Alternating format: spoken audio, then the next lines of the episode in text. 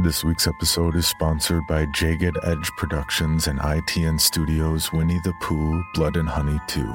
Only in theaters, March 26th to March 28th. The suspenseful and thrilling sequel to last year's immense hit Winnie the Pooh Blood and Honey amplifies the gore factor with 10 times the number of kills to put fans both new and old at the edge of their seats. After Christopher Robin reveals their existence, Winnie the Pooh, Piglet, Tigger, and Owl land on the endangered species list as hard targets. Unwilling to hide in the shadows, the Ultimate Scream team embarks on a murderous rampage through the town of Ashdown to get their revenge on Christopher Robin, once and for all. So don't miss out and mark your calendars to catch the limited engagement of Winnie the Pooh Blood and Honey 2, only in theaters March 26th to March 28th. Tickets are available now. Pulling up to Mickey D's just for drinks? Oh, yeah, that's me. Nothing extra, just perfection and a straw. Coming in hot for the coldest cups on the block. Because there are drinks, then there are drinks from McDonald's. Mix things up with any size lemonade or sweet tea for $1.49. Perfect with our classic fries. Price and participation may vary, cannot be combined with any other offer. Ba da ba ba ba. Welcome to the Bloody Disgusting Network. No.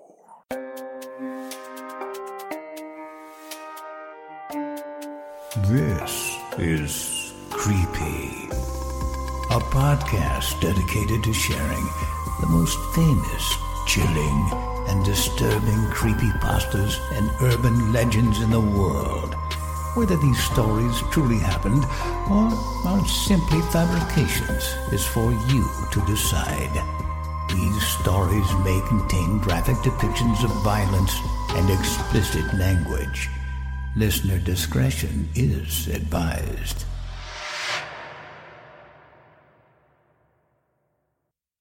Creepy presents There's Been an Incident.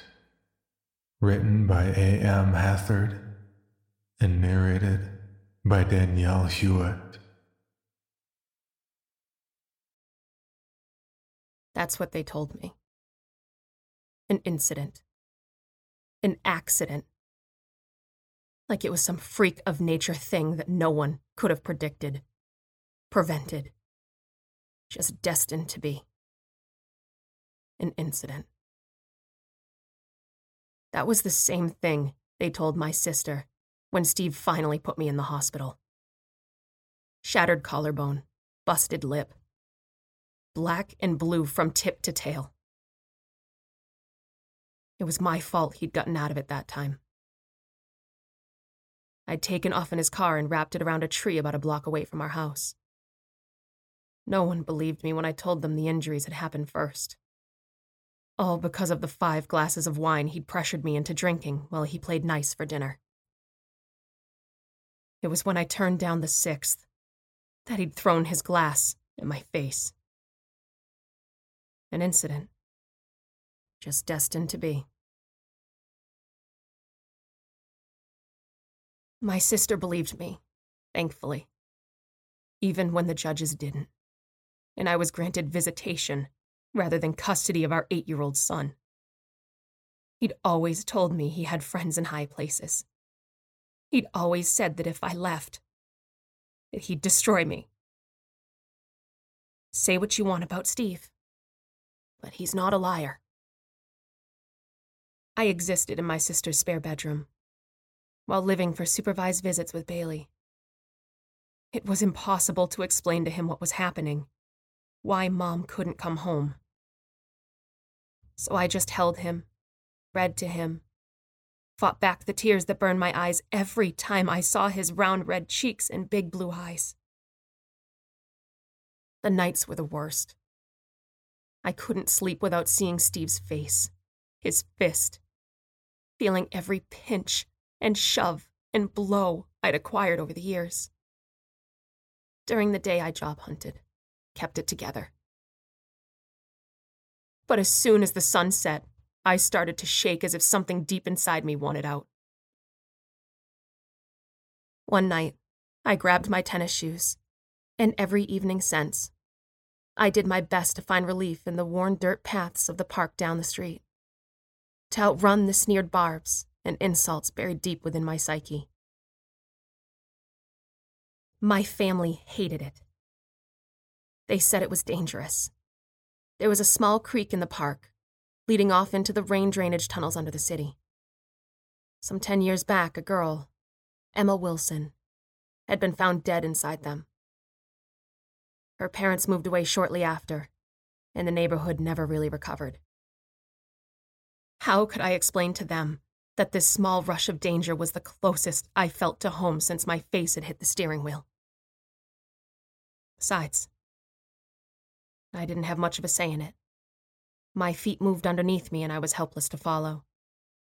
One second, the scratchy fabric of my floral comforter was prickling at my arms. The next, the wind was rushing past my ears. Trees and playground equipment darted by me in a blur, and I didn't come to until I was huffing, hands on my knees, staring into the dry creek bed and the black abyss of a tunnel at its end. Time moved slowly during those long, lonely nights. Sometimes I lost minutes, sometimes hours. Each night drew me closer in.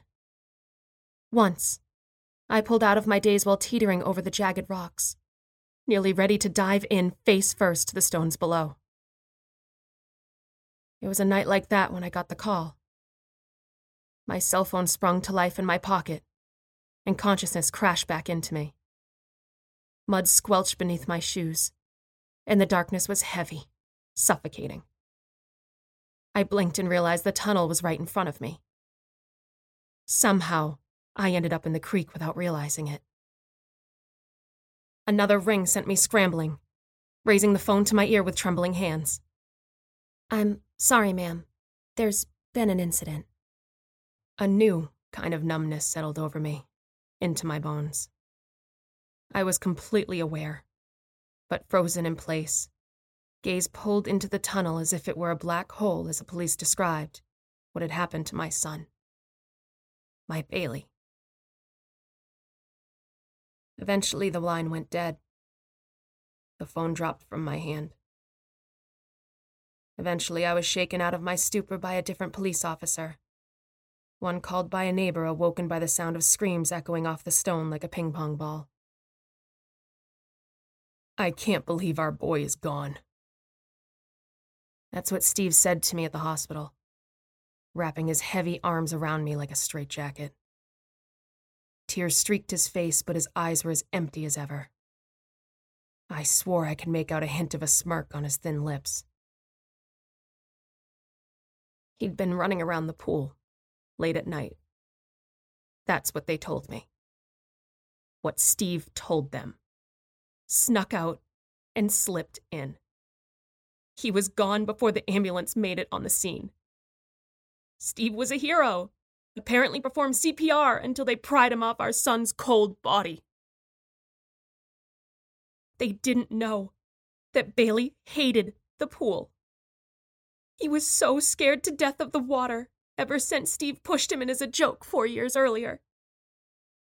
The only ones that knew that were me and Steve. Before we left the hospital, he leaned down close to my ear and said, If only his mother had been there to watch over him. Already slow days moved even more sluggishly after that. Each movement was difficult like crawling through molasses. I was trapped in a vicious grief that was determined to pull me under. But at night, I still ran.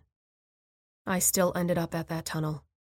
Each day I drew closer to it, until I was at the mouth of the tunnel, then several feet inside. Just before the spell wore off, and I found myself back inside my body, I swore I could hear the sound of Bailey laughing in the distance. I'm worried about you, Meg. My sister told me over lunch one day. It was actually breakfast for me, considering I couldn't drag myself out of bed until mid afternoon. But Ray dutifully whipped up some eggs and sausage anyway. God bless her. Huh. I mumbled between small bites, staring out the window. Meg, look at me. I blinked, rolled my head slowly to the side. Just that small movement felt nearly impossible. An uphill battle. I could see my sister's face, but it felt so far away, bathed in a strange sepia hue, like I was looking out from an amber cage. You're streaking mud in every night, staying out till dawn. I know you have so much on your mind right now. I can't imagine how difficult this must be. Maybe it's time you talk to someone. Her words sounded like static feedback in my ears. I struggled to pull the bits and pieces I caught into something coherent. I'll clean up the mud, I said before dropping my fork and retreating back to my bedroom. I curled up in the rocking chair, sitting just in front of the window, wincing against the bright daylight that rested outside of it. I could see the park in the distance, bright green and filled with life, children squealing in the play area. During the day, it lost its pull on me. My eyelids grew heavy. Just before they slipped closed, caught a sight of Steve's red Ford, parked on the street a couple houses down. My dreams were filled with Bailey's laughter, and a teenage girl standing at the mouth of a black hole, motioning me forward. By the time my eyes fluttered back open, the sun had dipped low in the sky and Steve's truck was gone. Had I imagined it there in the first place? It was possible. Everything these days seemed to exist somewhere on the cusp of fantasy and reality, sleeping and awake. So, you've got an idea for a business, the store of your dreams. There's just one thing to figure out everything. That's why Shopify's all in one commerce platform makes it easy to sell online, in person, and everywhere else. Sell on social media source products with an app to get that first sale feeling. It's the only solution that gives you everything you need to sell everywhere you want. So when you're ready to bring your idea to life, power it up with Shopify. Sign up for a $1 per month trial period at shopify.com slash listen. I'd woken earlier than usual. Of that much I was certain. I didn't notice what had woken me until several seconds later when my ears caught my sister's hushed whispers down the hall. It's time for a restraining order, Dad. This is the third time I've caught him. I let her words fade back into oblivion and I slipped on my running shoes. Her back was turned as I snuck past her open bedroom door, cell phone shoved against her ear. I crept down the stairs and out the door without a sound. As soon as my feet hit the cement, my body kicked into action knowing exactly what to do, exactly where to take me. The last remaining tendrils of light cast gloomy shadows off the houses and trees and kept me in my body as it pushed forward. I sucked in the hot summer air, grateful to feel sticky droplets of sweat dripping from my forehead. Even with a vague and unwanted level of consciousness, I was still drawn toward the tunnel, helpless to the gravitational pull that it had over me. I stood on the jagged rocks overlooking it and closed my eyes, taking in the peaceful, distant sound of laughter. And then, two strong hands planted themselves against my back, shoving me forward. My heels dug down into the stones below me, but with nothing to find purchase in, I jerked off the side of the wall. A shocked squeal escaped my lips, only to be cut short as I hit the muck covered cement that lay below. I threw my arms out to cushion the fall and groaned. Low and distant, as my elbow took the brunt of the impact and snapped like a twig on the forest floor. Megan. Steve's voice floated in the air above me like a storm cloud, electric and ready to burst. I think you and I need to have a conversation. My groaning turned to whimpers in my throat. That sentence, so familiar, was like a blow on its own. Be quiet, it told me. Be small. If you do what you're told, it'll be over soon.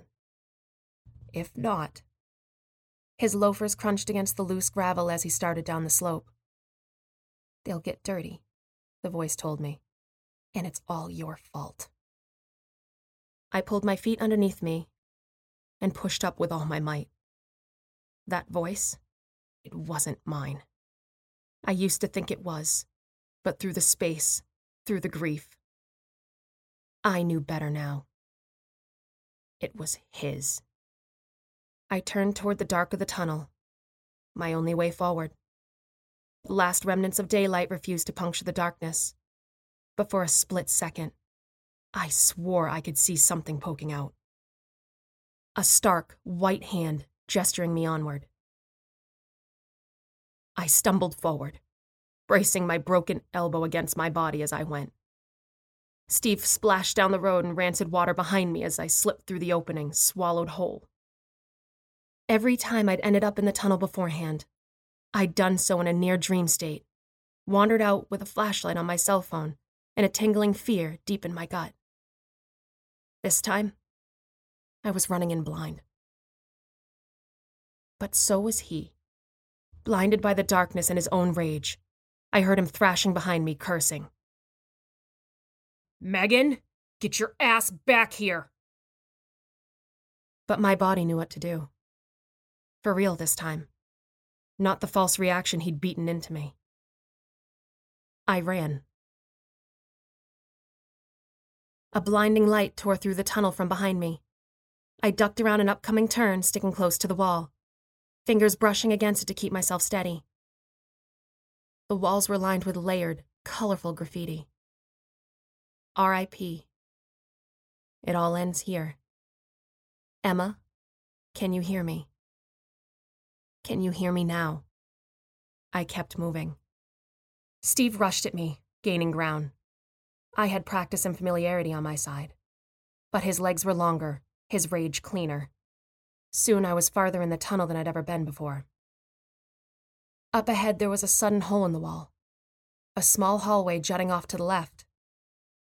I turned so fast, I bashed my right shoulder into the wall, making my elbow scream in protest. There was no time to slow down. Without the flashlight shining behind me, I was blind again, shoving through the inky blackness like a linebacker until the floor gave out from underneath me and I found myself tumbling forward once more into a basin of stale water.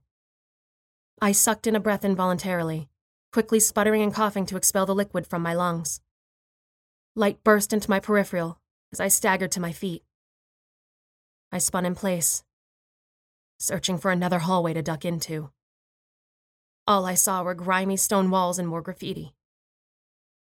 My eyes caught on a stick figure in a dress, two large X's in place of its eyes. Goodbye, Emma. A splash from behind pulled my attention away from the wall. Steve was in the water with me, knee deep and livid. The shadows cast from his flashlight made his eyes seem darker, rabid, like two more little dark tunnels running through the sockets. How had I ever looked at this man and thought he was handsome? Thought he was kind? I'm sick of this shit, Megan.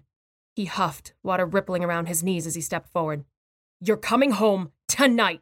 That's final. You killed Bailey! I sobbed, sloshing backwards. You killed him, Steve! He scoffed. I killed him? A boy needs his mother, Megan. You took that away from him.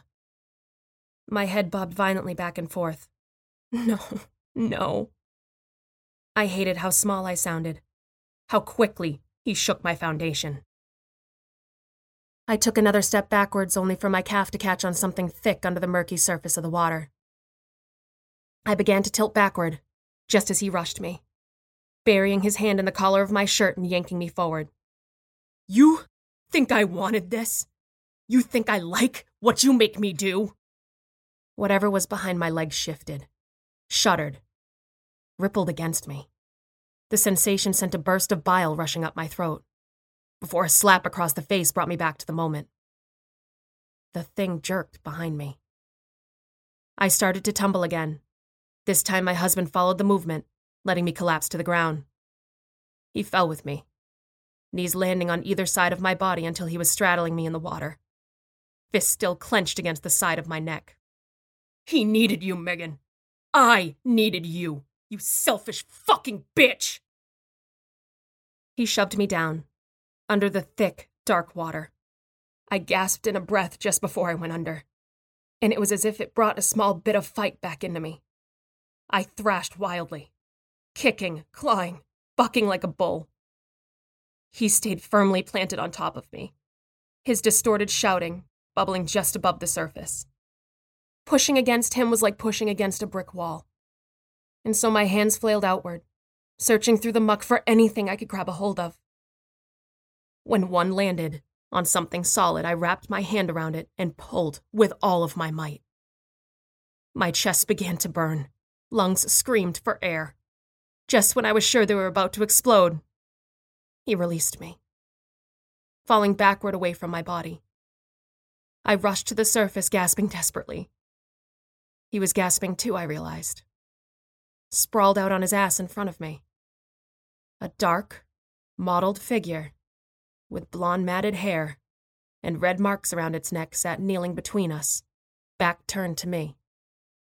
It, she, was naked, skin bloated and graying, raising one arm in Steve's direction. The other was still gripped tightly in my hand. I dropped her arm, a deep tremor rumbling through my shoulders. Steve's black hole eyes were wide as baseballs fixed on her. There were four long gashes in his cheek, leaking crimson blood into the sludge below. The figure rose to its feet. It was just a girl, I realized. Thirteen at the oldest. Even with her back turned, a wave of recognition washed through me. That blonde hair. Angry ligature marks.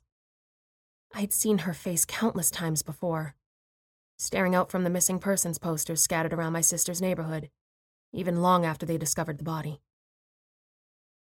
Emma. I stood as well. All the fear and adrenaline that had been rushing through me cooled to a distant whisper through my veins. I heard Bailey's laughter echoing off the rounded walls, and I smiled.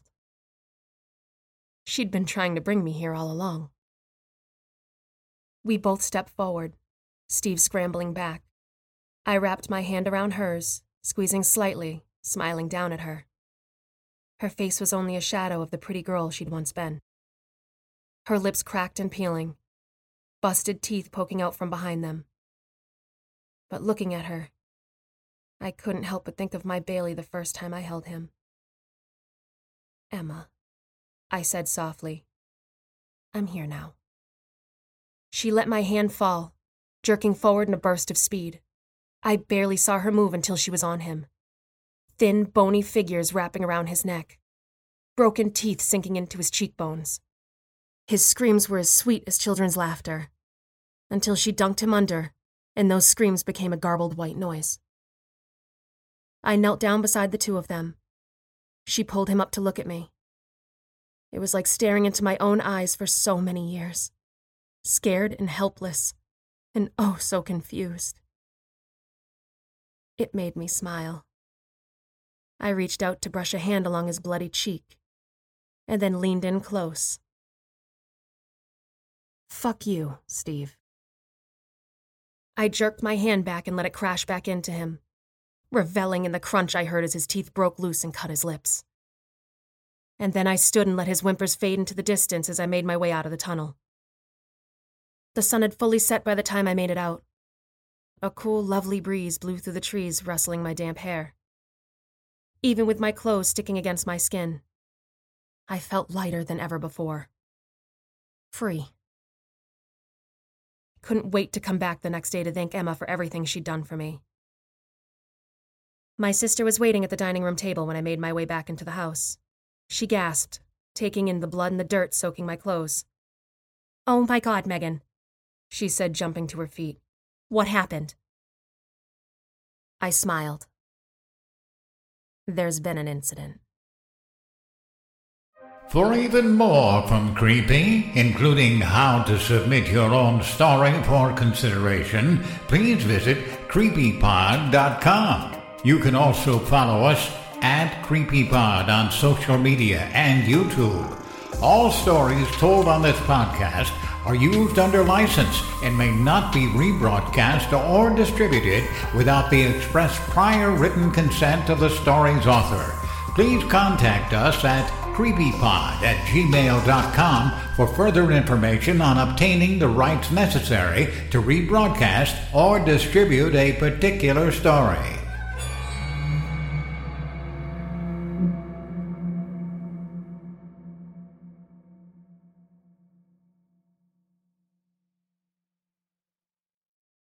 Waiting on a tax return? Hopefully, it ends up in your hands. Fraudulent tax returns due to identity theft increased by 30% in 2023. If you're in a bind this tax season, LifeLock can help.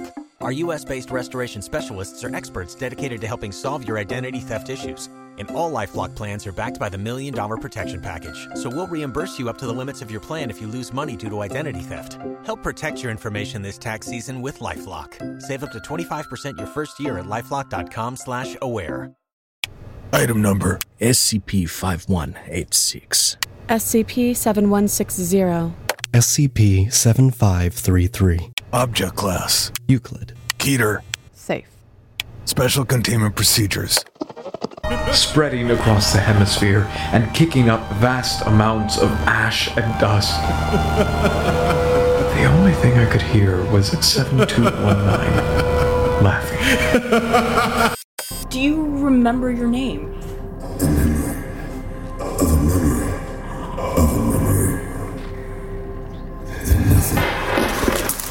Heartland Counseling.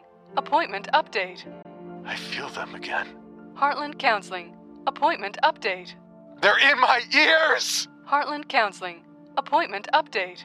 Nobody understands!